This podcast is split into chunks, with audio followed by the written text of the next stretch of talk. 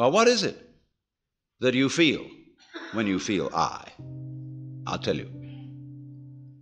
What do you do when somebody says, pay attention? What is uh, the difference between looking at something and taking a hard look at it?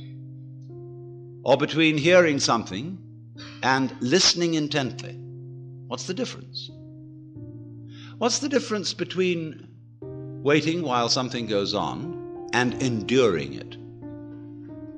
Why? The difference is this that when you pay attention, instead of just looking, you screw up your face, you frown and stare. That is a muscular activity around here. When you will, you grit your teeth or clench your fists. When you endure or control yourself, you pull yourself together physically, and therefore you get uptight. You hold your breath.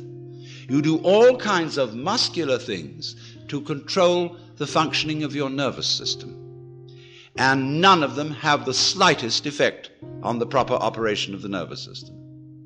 If you stare at things, you will rather fuzz the image than see them clearly. If you listen intently by concentrating on muscles round the ears, you will be so much attending to muscles here that you won't hear things properly. And you may get singing in the ears. If you tighten up with your body to pull yourself together, all you do is constrict yourself. I remember in school, I sat next to a boy who had great difficulty in learning to read.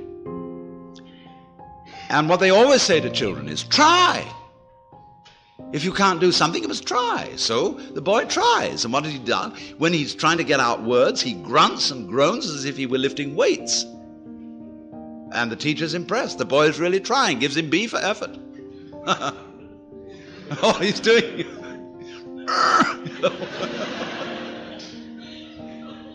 has nothing to do with it. Now, we all make this muscular straining with the thought that it's achieving psychological results, the sort of psychological results it's intended to achieve. Now, all this amounts to is it's like you're taking off in a jet plane. You've got a, a mile down the runway and the thing isn't up in the air yet, and you get nervous. So you start pulling at your seatbelt. That's what it is. Now, that is a chronic feeling. We have it in us all the time, and it corresponds to the word I. That's what you feel when you say I. You feel that chronic tension because when an organ is working properly, you don't feel it. If you see your eye, you've got cataract. If you hear your ears, you've got singing in your ears, you know, getting in the way of hearing. When you are fully functioning, you are unaware of the organ. When you're thinking clearly, your brain isn't getting in your way. Actually, of course, you are seeing your eyes in the sense that everything you see out in front of you is a condition in the optic nerves at the back of the skull. That's where you're aware of all this. But you're not aware of the eye as the eye. I'm talking about the optical eye. So when we are aware of the ego eye, we are aware of this chronic tension inside ourselves. And that's not us. It's a futile tension. So when we get the illusion, the image of ourselves, married to a futile tension, you've got an illusion married to a futility. And then you wonder why I can't do anything. Why I feel in the face of all the problems of the world impotent and why I somehow cannot manage to transform I. Now, here we get to the real problem. Because we're always telling each other that we should be different. I'm not going to tell you that tonight. Why not? Because I know you can't be. Nor can I. That may sound depressing, but I'll show you it isn't. It's very heartening. But everybody, you see, who is at all sensitive and awake to their own problems and human problems is trying to change himself. We know we can't change the world unless we change ourselves. If we are all individually selfish, we're going to be collectively selfish. If we don't really love people, and only pretend to. Somehow we've got to find a way to love. After all, it's said in the Bible, Thou shalt love the Lord thy God and your neighbor as yourself. You must love. Yeah, we all agree. Sure. But we don't. In fact, one psychologist very smartly asked a patient, With whom are you in love against? And this is particularly becomes appalling when we enter into the realm of higher things, by which I mean spiritual development. Everybody these days is interested in spiritual development.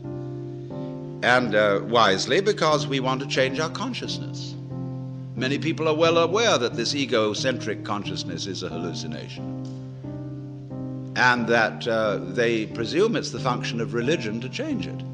Because that's what the Zen Buddhists and yogis and all these people in the Orient are doing. They're changing their state of consciousness to get something called satori, or mystical experience, or nirvana, or moksha, or what have you. And everybody around here is really enthused about that because uh, you don't get that in church.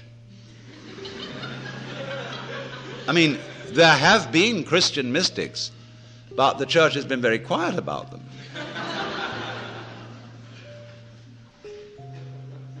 in the average church, all you get is talk. There's no meditation, no spiritual discipline. They tell God what to do interminably, as if He didn't know. And then they tell the people what to do, as if they could or even wanted to. And then they sing religious nursery rhymes. And then, uh, to, to, to, cap it all, the Roman Catholic Church, which did at least have an unintelligible service, which was. which was, you know, it was real mysterious and suggested vast magic going on. They went and put the thing into bad English. And they took away incense and they took away, they became a bunch of Protestants. And the thing was just terrible. So now all these Catholics are at loose ends as Clare Boothe Luce put it, not to be a pun, but she said, you know, it's no longer possible to practice contemplative prayer at Mass. Because you're being advised, exhorted, edified all the time. And it becomes a bore. Think of God listening to all those prayers. Talking about grieving the Holy Spirit. It's just awful. People have no consideration for God at all.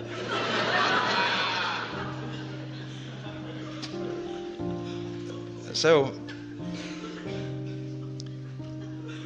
but in, in pursuing these spiritual disciplines, yoga and Zen and so forth, and uh, also psychotherapy, there comes up a big difficulty. And the big difficulty is this I want to find a method whereby I can change my consciousness.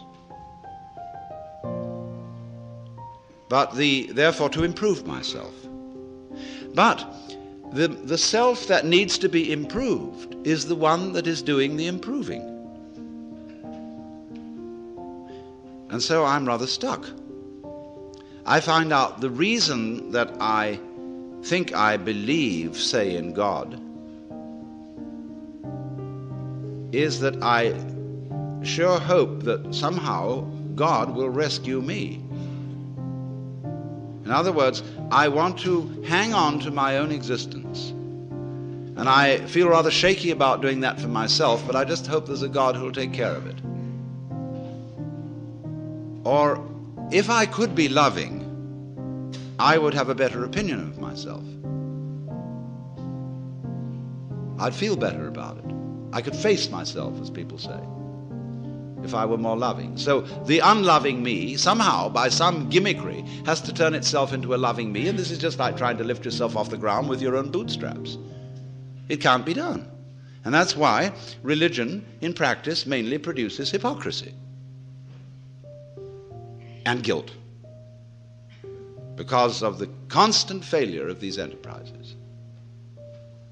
Oh, people go and study Zen and they come back and say, wow, getting rid of your ego is a superhuman task. I assure you it's going to be very, very difficult to get rid of your ego. You're going to have to sit for a long time and you're going to get the sorest legs. It's hard work. And all you wretched kids who think you're getting rid of your ego on part or something or other and uh, easy yoga, you don't know what you're in for when it really comes down to the nitty gritty. Well, you know, the biggest ego trip going is getting rid of your ego. And the joke of it all is your ego doesn't exist. There's nothing to get rid of. It's an illusion, as I tried to explain. But you still want to ask how to stop the illusion. Now, who's asking? I mean, do you think, in the ordinary sense in which you use the word I, how can I stop identifying myself with the wrong me? well, the answer is simply you can't. Now, the Christians put this in their way when they say that mystical experience is a gift of divine grace. Man, as such, cannot achieve this experience. It is a gift of God, and if God doesn't give it to you, there's no way of getting it. Now, that is solidly true.